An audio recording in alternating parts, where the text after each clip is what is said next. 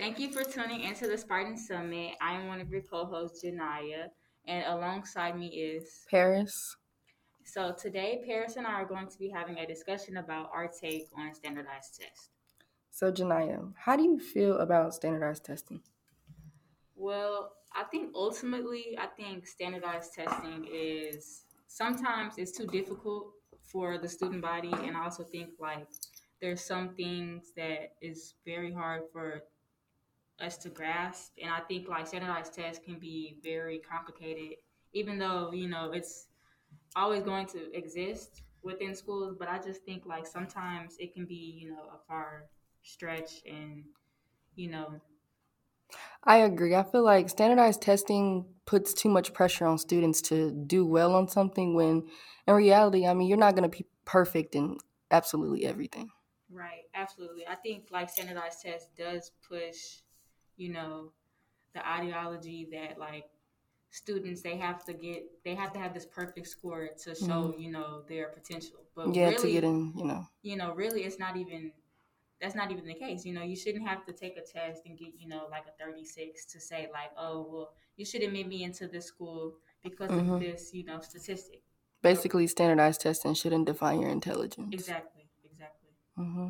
Definitely agree. And I also think, you know, standardized tests can also be kind of, you know, biased or culturally biased because, you know, most of the material that you see on these standardized tests, you know, for example, the ACT, hmm like most of the material on those tests have never even been, you know, discussed in the courses at our schools, depending on, you know, the demographics or what area you are. You probably get more resources, you probably have better courses offered there. So I feel like that's another factor that isn't fair that comes to um standardized tests. And speaking of standardized tests and the ACT, I've heard you've taken it. So, how did you feel while taking the ACT? Um Was it long? Was it hard? Was it boring? I would say all of the above. because I think so. My first time I took the ACT was last year, and it was in December, and this was actually outside of school. So I was I didn't feel more pressured because I was in a completely different environment. I was at a different school taking the test, um, and it was long. It was frustrating. I couldn't even focus really. Um, I, I don't know what it was, but I just think the pressure that I felt, you know, until going into that moment, I just Mhm. think that was what kind of like failed me. And obviously, my score came back, and it was not what it was not what I expected. And I knew like I had greater potential, and I knew that you know I could have done better. So I think you know mostly it was me, but I also think you know it was the prep hmm and everything that you know played into why I received the score I did. So, you think the prep and just being there is what made your score low? Yeah. All of the above, basically? hmm Do you think that um, standardized tests are necessary for admitting admitting? Wait, let me rephrase it. Do you think standardized tests are necessary for college? I believe students should be evaluated, but I don't think it should be to the certain extent in just the measures that the standardized tests have now. Like as far as just sitting for like hours straight taking a test, no person is gonna focus that much. It just doesn't make sense to me. And then also the fact that it's kind of it seems like they're evaluating them and seeing like if your score is high, then that means you're very smart. And if it's low, that means you didn't learn anything, which is not necessarily the case because maybe, you know, they have like a low attention span, but they're smart. It just didn't work out while taking the test. I definitely I agree with that, especially when you said maybe they have a low attention span. I can kind of relate to that. So, um, do you think there's you know different ways that the standardized test can be designed to kind of like um, foster to people's needs to taking these tests? You know, depending on what they might have troubles with. You know, like the. Definitely. Like I think tests should be shorter because no one wants to sit and take a test for hours at a time. It just it doesn't work out. And I also think that there shouldn't be it should it still should it still should be timed. But other than that, I mean, I think everything else should be fine.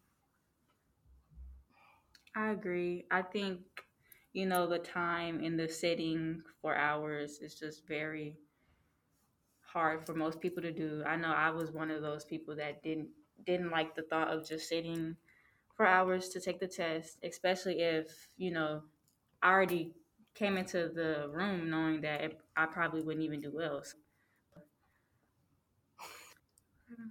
So, what did you do for preparation for the test, ACT? Um, Did you take no. classes? no, I'm kidding. Um, so I was actually in the ACT prep program. Well, I'm still currently in this program, but it's outside of school. We met once a week. Um, it was called College Bound. This is like a college prep, ACT prep type of organization. Um, um, it was virtual. Mhm. We did a lot of workshops, a lot of reading. Was the lot of- class size big? Well, they it was big, but they broke it down into different like sessions, so Mhm. it did seem smaller. So the session I was in was small, but um, it made it like able for us to have individual time with you know our college coach or whatever we could call her. But yeah, so that's that was how I prepared, um, and it was it was a great program, and I am still a part of it, so that says a lot. And do you think schools should offer ACT prep? Yeah, I think schools should definitely offer ACT prep as an option. Most definitely, because some students cannot basically prep for ACT as much outside of school, but when they're inside of school, it's kind of like they they're forced to learn anyway. So a class would definitely benefit them, such as ACT prep. Right. Definitely. And then I also think with these ACT prep courses, they should have somebody who specifically knows the strategies to taking the these tests. Yeah, someone that's willing to teach the class and show the class attention. and I know I am taking uh, a ACT prep in my school. Um alongside, you know, the one I said I'm taking outside of school, but you know, I just feel like even though like say the school does offer ACT prep, hmm it's also important to look out like And take the time out of your own, you know, and just study. yeah or you know try to get involved in like act prep stuff outside of school whether that's not even just studying yourself it could be like a study group or something you know Yeah, don't depend on the school to teach you. hmm So, did you hear about the college admission scandal? i did hear about that a while ago i have very limited knowledge of that though but i do know that um it was it has to do with what we're talking about right now standardized tests. and you know um It involved a few celebrities from Full House, right? Mm-hmm. I think so. But um yeah, so but it was really a large issue and then they talked about like how rich privilege um you know how they How that played a big part. Yeah. yeah how that played um a big part in you know getting their children admitted into colleges with these you know high standardized scores and you would think you know you would think that they would have you know since they have so much money that they could just pay for like you know expensive classes or tutors to get their children hmm um prepared for these tests. But obviously these tests are so hard that they won't even go out of the way to you know pay for these hmm tutoring sessions. And instead they would they would just pay for like a higher exaggerated score or something And do you think having money gives you the upper hand with these standardized testing? yeah just like just what we were talking about with the scandal um i think having money you know for people who have more money they have more options hmm Like programs, classes, right bribery. Mm-hmm, exactly. And I also think the standardized tests mostly they're used for is because of competitive competitiveness. hmm Standardized tests they're mostly used for you know getting scholarships and everything for school. So the another thing like you know for people that have money they don't even actually have to worry so much about standardized tests than you know people who are more unfortunate or you know don't have as much opportunity as people who do have money. So they do actually have to You know, utilize their brain and what they have to try to study. Right, so that they can have more opportunity for college. Mm-hmm.